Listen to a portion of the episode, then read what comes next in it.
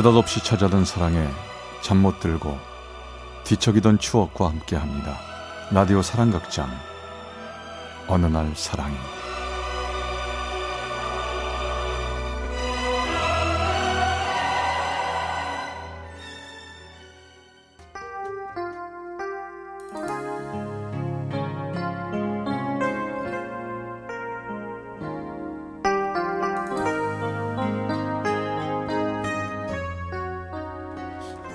사랑의 체험수기 어느 날 사랑이 제 204화 넘어설 수 없는 차이 I know that when you look at me, there's so much that you just don't see. 대학 입시에서 떨어지고 나자 전 자의반 타의반으로 재수 생활을 시작했습니다. 비록 힘든 재수 생활이었지만 모두 풋풋한 청춘이기에 공부하는 와중에도 서로를 훔쳐보기 바빴습니다. 그중 유독 눈에 띄는 아이가 있었습니다. 180을 훌쩍 넘는 키에 특이하고 세련된 디자인의 운동화가 인상적이었던 그애. 왠지 모르게 부티가 나는 남자였습니다. 전 자연스럽게 그 사람과 친해지게 됐죠. 알고 보니 아버지가 크게 사업을 하시는 부유한 집안의 아이였고 친구들에게 인기도 많았습니다. 야야야야 오늘 수업 끝나고 다 같이 맛있는 거 먹으러 가자. 내가 쏠게. 진짜? 그래. 네가 다 쏠 거야? 와 신난다. 야, 야 피자 어때? 피자, 피자, 피자 사줘. 어? 어? 야 혜정아 너도 갈 거지? 아, 가려고 했는데 엄마가 빨리 오라고 하셔서 나 아무래도 오늘은 안 될 것 같은데. 나 다음에 갈게. 뭐? 야, 아, 혜정이 네가 안 가면 어떻게 해? 안 돼, 같이 가야 돼. 어, 야, 근데 왜 화를 내고 그래? 니들끼리 가면 되잖아. 야, 이 바보야. 내가 너랑 밥 먹으려고 우리 반 애들에게 모두 밥 사준다고 한 거란 말이야. 알아? 뭐라고? 나 때문에? 그래. For all those times you stood by me, for all the truth that you made me see, for all the joy you 그 남자도 절 좋아하고 있었다는 걸 저만 모르고 있었나 봅니다. 그후그 사람은 저의 남자가 됐죠. 그러나 전 사귈수록 그 사람과의 차이를 느낄 수밖에 없었습니다. 평범한 집안의 아이였던 저에 비해 그 사람은 돈도 많았고 집안 분위기도 많이 달랐거든요. 하지만 그 남잔 제가 신경 쓰지 않게 배려를 참 잘해줬습니다. 자, 공주님, 이거 받아. 장미꽃이네? 야, 이거 엄청 많다. 아, 도대체 이게 몇 송이야? 백송이 장미꽃이야. 우와, 멋지다. 나 이렇게 많은 꽃 처음 받아봐. 오늘은 내가 호텔에서 맛있는 거, 뭐 스테이크도 사줄게. 가자. 너 호텔 안 가봤지?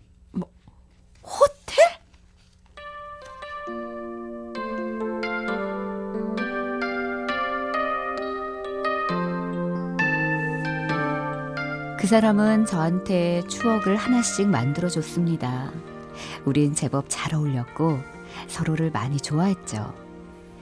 시간은 흘러 전 대학에 입학을 했지만 그 사람은 아버지 사업을 물려받을 거라며 공부를 제대로 하지 않아 사수 끝에 대학에 입학하게 됐습니다. 하지만 그 사람은 대학에 들어가서도 군대도 연기한 채 동아리 활동에만 바빴죠.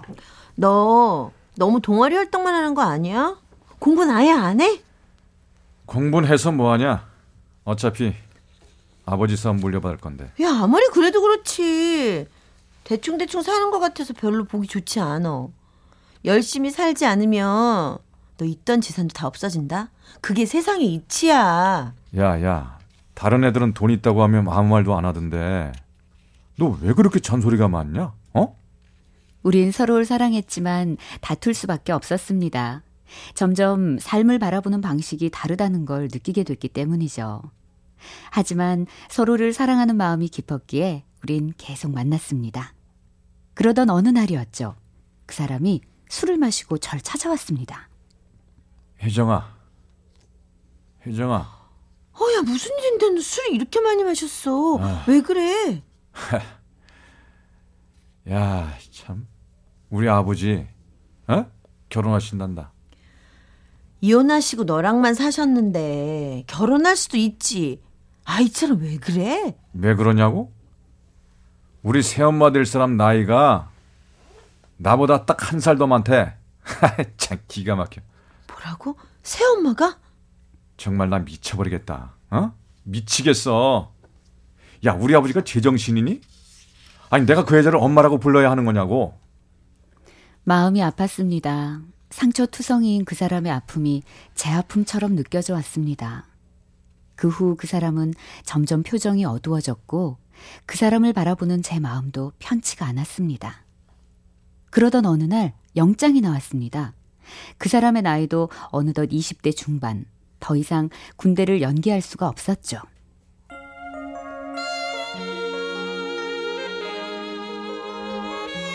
어, 여기 근사하다. 멋진데?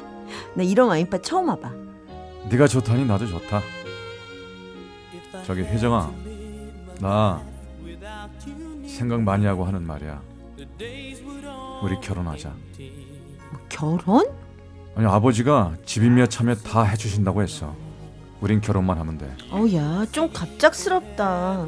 너 이제 군대도 가야 되고, 난 이제 취업 준비도 하고 있는 거 너도 알면서. 우리 결혼은 좀 천천히 생각하자. 아니 넌 맨날 뭐가 그렇게 어려워? 아니 그냥 결혼해서 아버지 돈으로 살면 되잖아. 나도 더 이상 아버지랑 살기 싫단 말이야. 이 지긋지긋한 집에서 벗어나 내 가정을 만들고 싶어. 나도 너의 그런 마음 이해해. 근데 결혼도 하고 그러려면 너도 노력 좀 해. 넌 아버지를 싫어하면서도 항상 어떻게 아버지를 의지하니? 아니, 돈도 많은데 그 정도도 안 돼? 넌 그냥 나랑 결혼해서 집에서 살림이나 해. 취직 같은 거 할 생각하지 말고. 뭐? 싫어. 나 내 힘으로 취직하고 그러고 살 거야. 머릿속이 복잡해졌습니다. 그 남자를 사랑하긴 했지만 이건 아니라는 생각이 자꾸 들었거든요. 난 있잖아.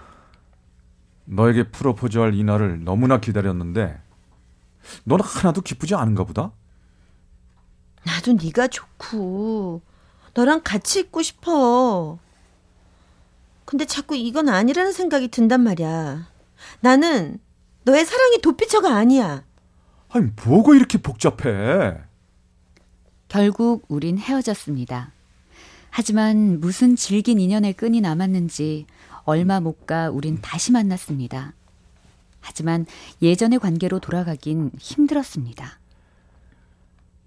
아 참. 우리가 어떻게 하다가 이렇게 된 거냐? 어?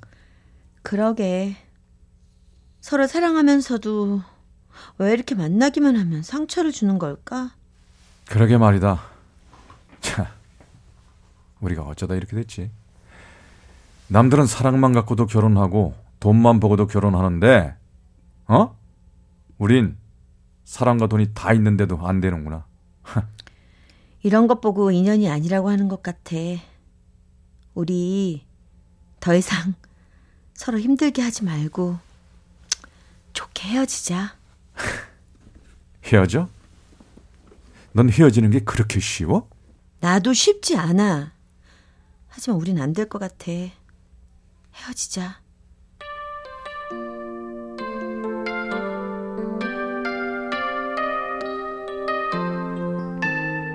정말 그렇게 우린 헤어졌고 5년이 흘렀습니다. 그동안 전 제가 간절히 원하던 회사에 취직도 했고 직장 동료와 결혼도 했습니다. 그리고 그 사람을 잠시 잊고 살았습니다. 그런데요, 얼마 전 남편과 마트에 장을 보러 갔다가 우연히 그 사람을 보고 말았습니다. 전 얼른 다른 곳으로 피했죠. 심장이 두근두근거렸습니다. 그는 혼자였고 잠깐 봤음에도 불구하고 왠지 어두워 보이는 얼굴이 맘에 걸렸습니다. 무슨 일이 있나? 아직도 결혼 안 한 걸까? 왜 혼자 왔지? 얼굴이 별로 안 좋아 보이는데. My eyes began to swell, and all my dreams were shattered all at once. Ever 전 제가 그 남자를 버렸음에도 그가 행복하길 바랬나 봅니다. 사랑받는 것이 행복하다는 걸 알게 해준 사람. 그래서 감사하고 또 미안하기도 합니다.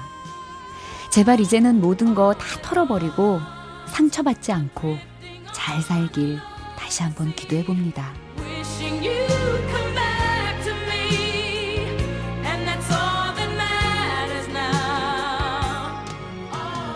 경기 수원시 영통구의 윤혜정 씨가 보내주신 어느 날 사랑이 204화 넘어설 수 없는 사이 편이었습니다.